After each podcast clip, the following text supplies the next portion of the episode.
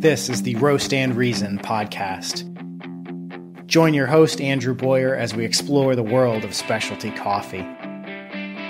So grab a cup of your favorite coffee and let's dive in. Welcome to Roast and Reason.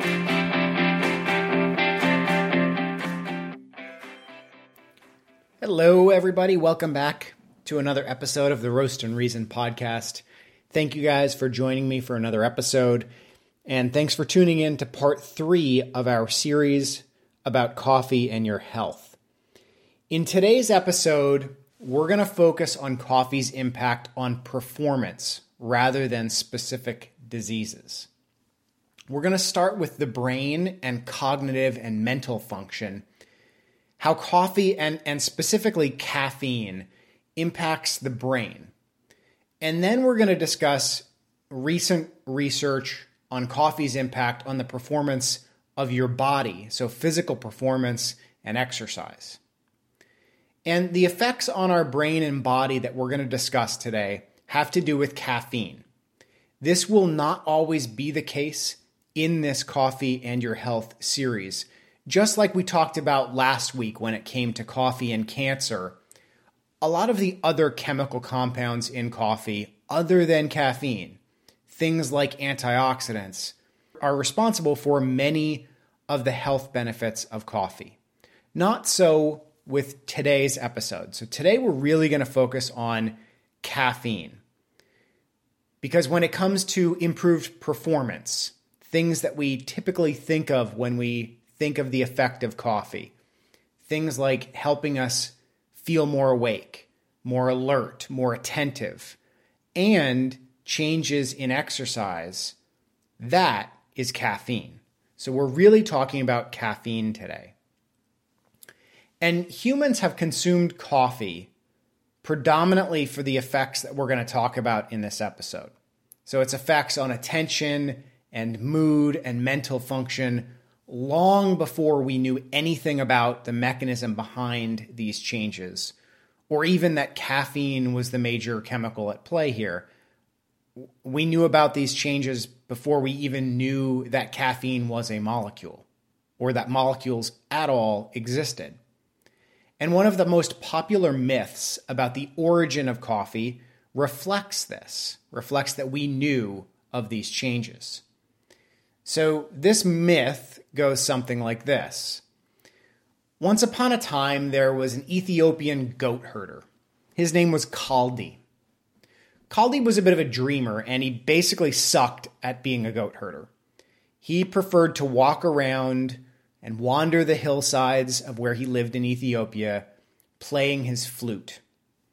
He basically let his goats do whatever they wanted and wander around and do whatever goats do, because Kaldi really wanted to practice his poetry and play his flute. And one evening, when his goats were out, Kaldi tried to call his goats back to him, and they didn't come, despite the fact that they basically always came back to him. But this night they did not come.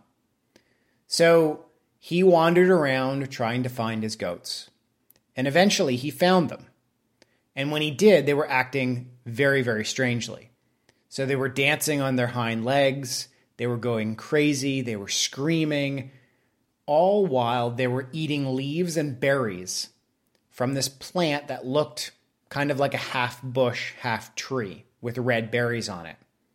It turns out, according to this myth, that Kaldi and his goats had discovered coffee.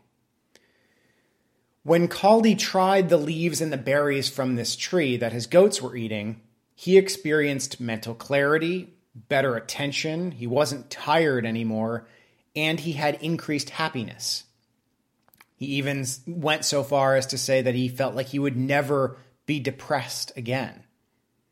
Now, was coffee actually discovered by Kaldi and his goats? Probably not. But that doesn't really matter. It's kind of a cool story. Also, our friend Kaldi had no idea that caffeine was the chemical that was causing all of these changes. But that doesn't matter either. So, regardless of who actually discovered coffee, we do know that it started and originated in Ethiopia.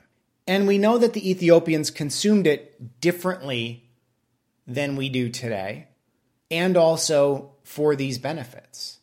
So, traditional coffee consumed in Ethiopia way back in history was actually by eating berries, chewing on the leaves, and making tea from dried berries. It wasn't roasting coffee like we know it today.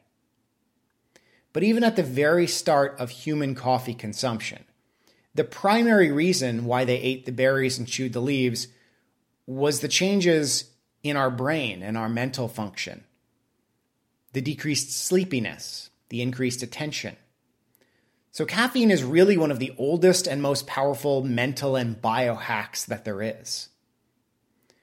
So, now, fast forward, it's 2018, and we know what the caffeine molecule looks like. We know that the caffeine molecule exists, and we also know what it does to our brains, for the most part.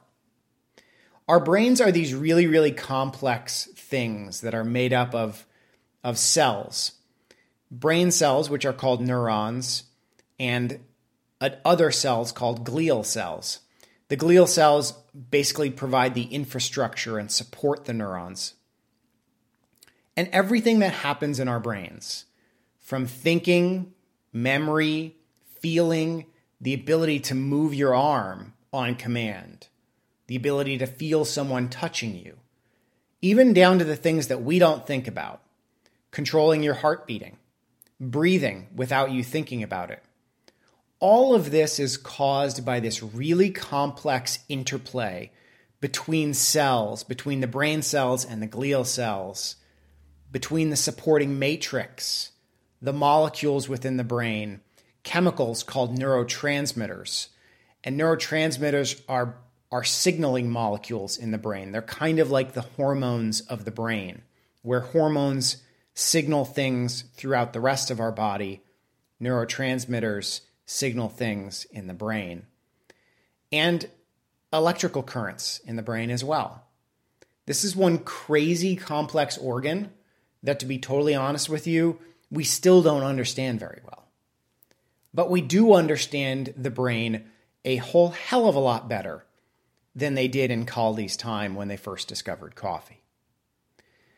So, brain cells or neurons signal between each other. That's basically how everything in the brain happens from memory um, to thinking to movement to sensation. It's all this signaling between brain cells. And they do this with chemicals called neurotransmitters. And they're are a handful of different neurotransmitters. One of them is called adenosine. And that is really where the story of the caffeine molecule's effect on our brain is focused. The caffeine molecule decreases the effective, effectiveness of adenosine in the brain by competing with adenosine for its binding sites. So, at multiple areas of the brain, there are these binding sites that adenosine binds to. And it's kind of like a key going into a lock, with the lock being the binding site and the key being adenosine. So the right key in the right lock has a result, has an effect. And so caffeine comes around and basically jams that lock. So the caffeine molecule, or sorry, the adenosine molecule can't fit into it and have its effect on the brain. So that brings up the question what does adenosine normally do in the brain? Adenosine has a, has a direct effect on our attention, alertness, and sleep. So basically, in the morning, after a good night's sleep, our adenosine levels in the brain are, are very, very low. And throughout the day, adenosine levels in the brain rise.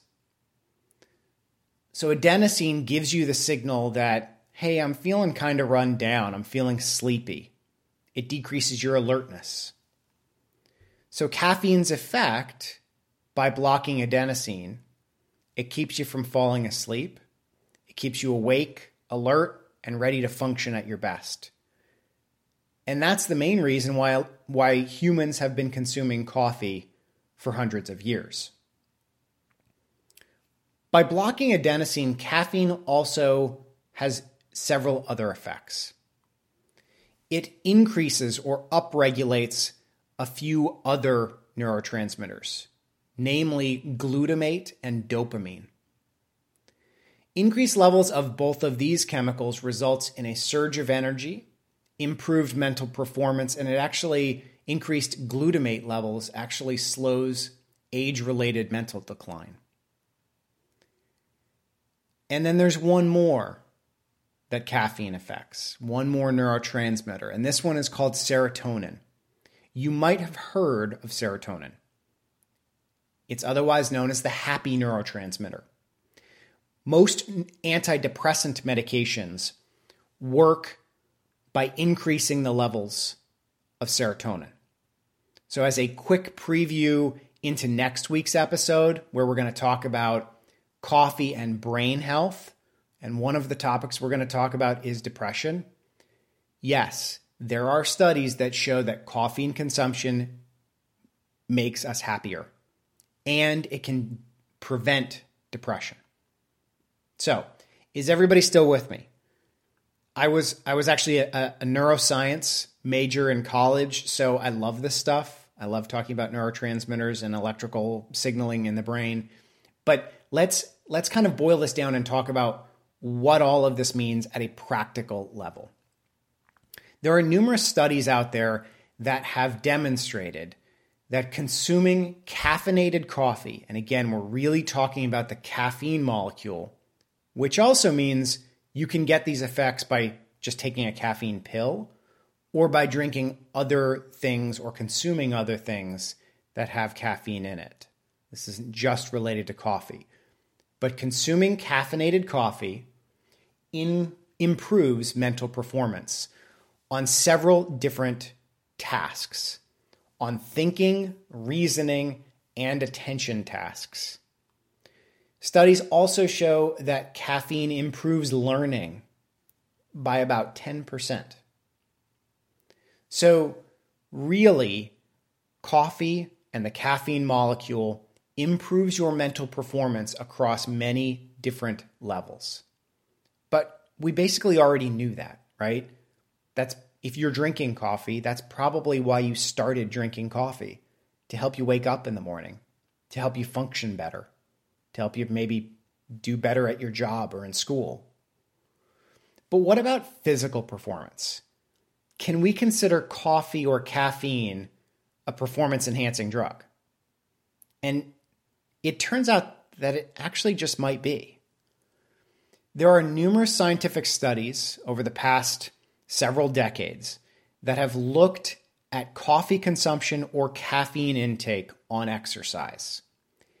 And I say it this way on purpose because some studies have looked at coffee. For instance, they'll take some people and give them caffeinated coffee before their workout or normal coffee.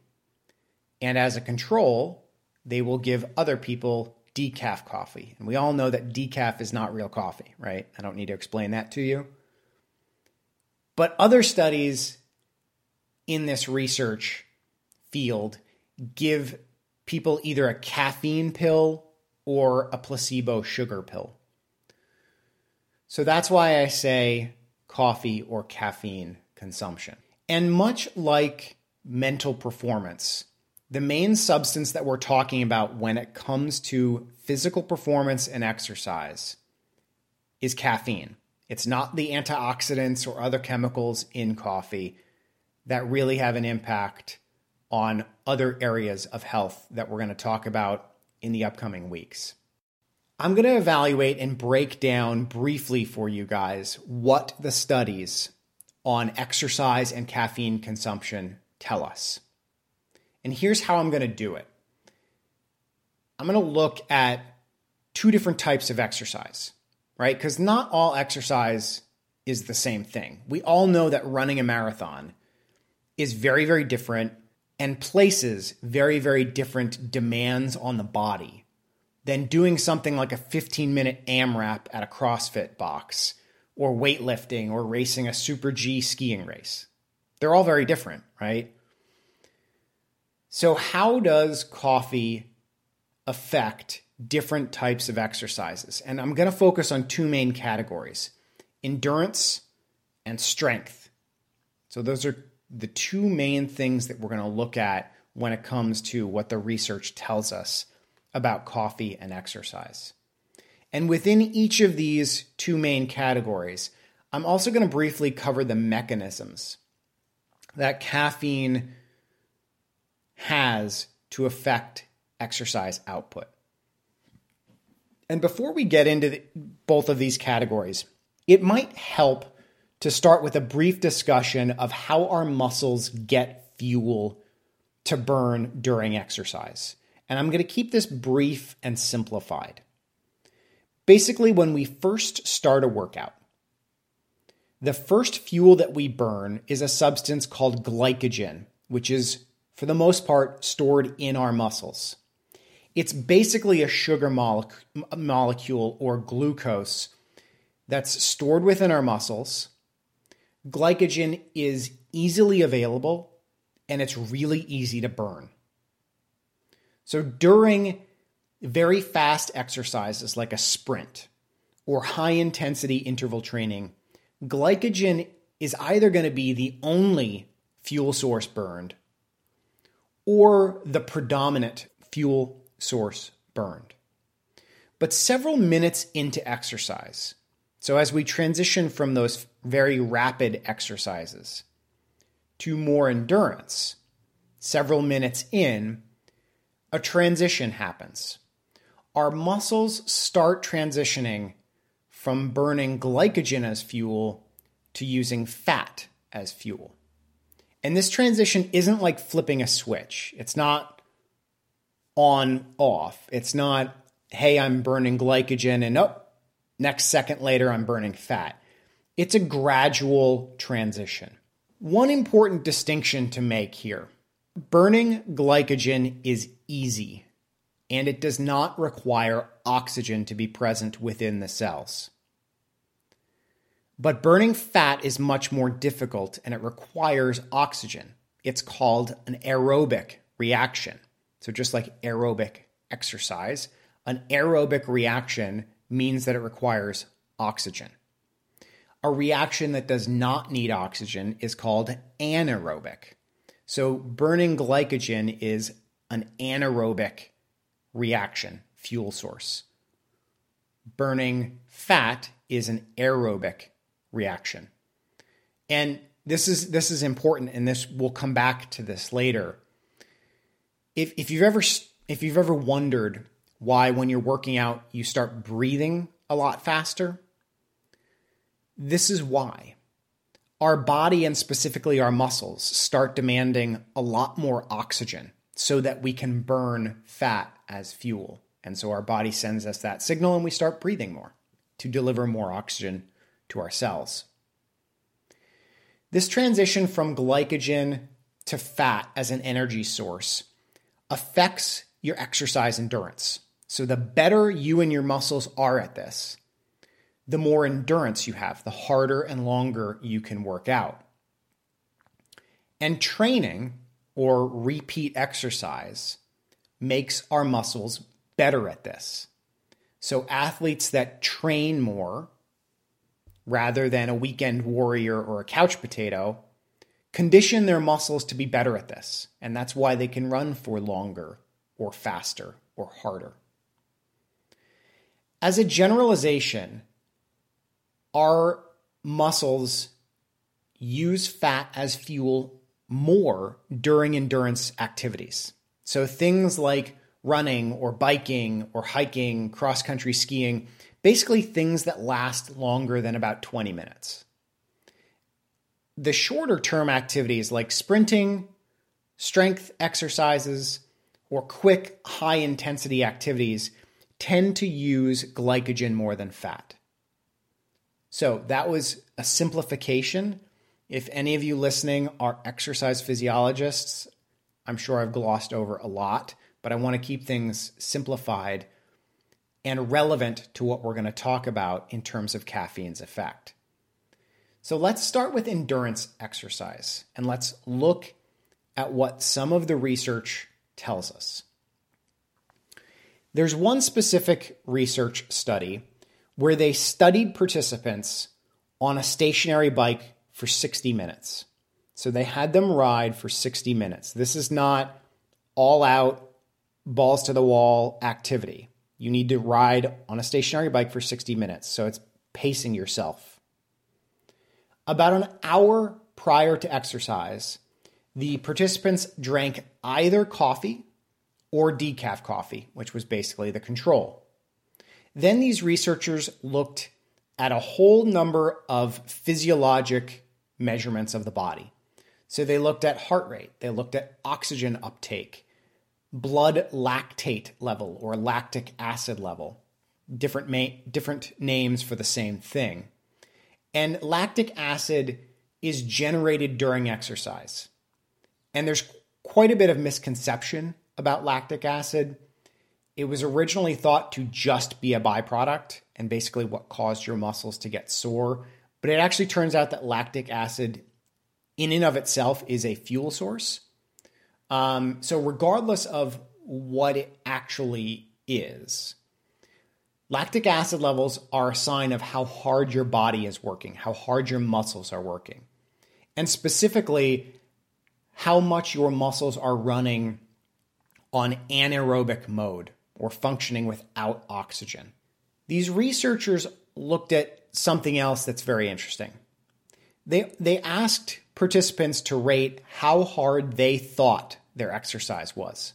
So, how much they thought they were exerting themselves. And here's what they found the people who drank coffee with caffeine versus decaf. So the caffeinated participants felt like the same exact exercise was easier than those who drank decaf coffee. All of the other physiologic measurements that they looked at were the same between the two groups. However, several other studies actually show physiologic changes related to caffeine. So the, the research here is a bit mixed, to be totally honest. One other study that I'll point to had research subjects do a 1500 meter run on a treadmill after they gave them either coffee or decaf coffee. The results of this show study actually do show a physiologic response. And they showed that caffeine increases something that's called VO2 max, which is otherwise known as the maximal oxygen uptake. So, VO2 max is a commonly measured thing uh, in exercise physiology. And it's something that serves as a pretty good indicator for an athlete's cardiovascular fitness and aerobic endurance. So, basically, a higher VO2 max means that you can exercise for longer and harder without fatiguing as quickly. It basically means that your body is able to supply your muscles with more oxygen. And remember that efficiently burning fat as fuel requires that oxygen. So, more oxygen uptake means that you are a better fat burner in your muscles. Basically, means you can exercise for longer and harder. These researchers also found a noticeable difference in the performance of these different subjects. The people who drank coffee finished the 1500 meter run significantly faster, and right near the finish line, they had them sprint as, as hard as they could. So the caffeinated participants had a faster finishing burst at the finish line than those who drank decaf coffee. Other studies show that caffeine has a additional physiologic or chemical effect on the body. So caffeine increases what's called the sympathetic nervous system and it increases a hormone called epinephrine. The other name for epinephrine is adrenaline. That's the common name for it. So it changes the physiology and specifically our exercise physiology. Epinephrine does a couple things. The first thing it does is it increases muscle recruitment, which basically means that our muscles are more effective and are actually stronger. So more fibers get uh, recruited and stimulated when you try to flex your muscle or use your muscles. Epinephrine also alters how our bodies burn different things as fuel. Remember that the better our muscles are at that transition from glycogen to fat, the better endurance we have, right? That's what training does. It makes us better at that transition. Well, caffeine, due to its increase in epinephrine, actually makes this process happen faster and helps your muscles burn fat more efficiently. And the end result here is improved performance and better exercise endurance before you hit that wall. There are a ton more studies out there. I'm not going to go into specific other studies. Uh, those are kind of the collection of findings related to endurance activities. So, what the whole body of research shows is that caffeine actually improves endurance activities. It allows us to run faster or longer, or bike faster or longer. And the possible mechanisms related to endurance activities include, first of all, just maybe a decreased perception of how difficult the workout is, increased muscle recruitment, and better utilization of fat as fuel through several different mechanisms potentially related to epinephrine or the adrenaline hormone, and also related to better oxygen uptake in that VO2 max thing that we talked about. I mentioned that we were going to talk about two main categories of exercise endurance and strength activities. Do we see similar changes with strength, strength exercises? What does the research tell us? So, one study on strength and caffeine examined a number of strength activities. They looked at bench press, deadlift, prone row, and back squats. And they compared people who they gave a caffeine pill and people that they gave a placebo. The caffeine enhanced subjects were able to work out harder and longer. So, what they did is they asked these people to do these exercises until they couldn't do it anymore. So until failure. And the people with caffeine on board were able to complete significantly greater repetitions until failure in every single one of these exercises that they looked at. Similar to one of the endurance research studies, these researchers also asked the subjects to rate their perceived exertion. So, how hard they thought the workout was. A common theme here Team Caffeine reported significantly lower levels of exertion and muscle pain compared to the people that did not have caffeine on board. So, let's talk about the possible mechanisms here. And this is by no means the only research study on strength or sprint like training and caffeine. And the results are similar, so I'm not going to spend time going into every single one. But let's talk about the mechanisms. Because, first of all, the improved fat burning and better utilization of fat as fuel that we talked about with endurance activities really doesn't come into play here. Because, as we talked about, strength training and high intensity activities don't really rely on fat as fuel as much you're more in the glycogen burning stage there. So there's probably got to be some other mechanisms, and there are. And some of it, frankly, may just be in our head, both for strength training and for endurance training. And what I mean by that is if you feel like an exercise is easier and you're not exerting yourself as much, you're probably going to push harder. You're going to be able to run longer or work out more or lift more weights or do more reps. And the effect may be related to a lot of the changes in neurotransmitters that we talked about early in, earlier in the episode. how caffeine blocks adenosine and increases glutamate and dopamine and serotonin. That right there probably has a lot to do with decreased sensation that you're working as hard. The other mechanism related to strength training is we talked about increased muscle recruitment by a surge of epinephrine levels. That's going to make your strength training a whole lot more effective. So now that we know what the research shows, if you wanted to develop a protocol about drinking caffeine before exercise, how would you go about doing that? And just to be clear, I don't do this.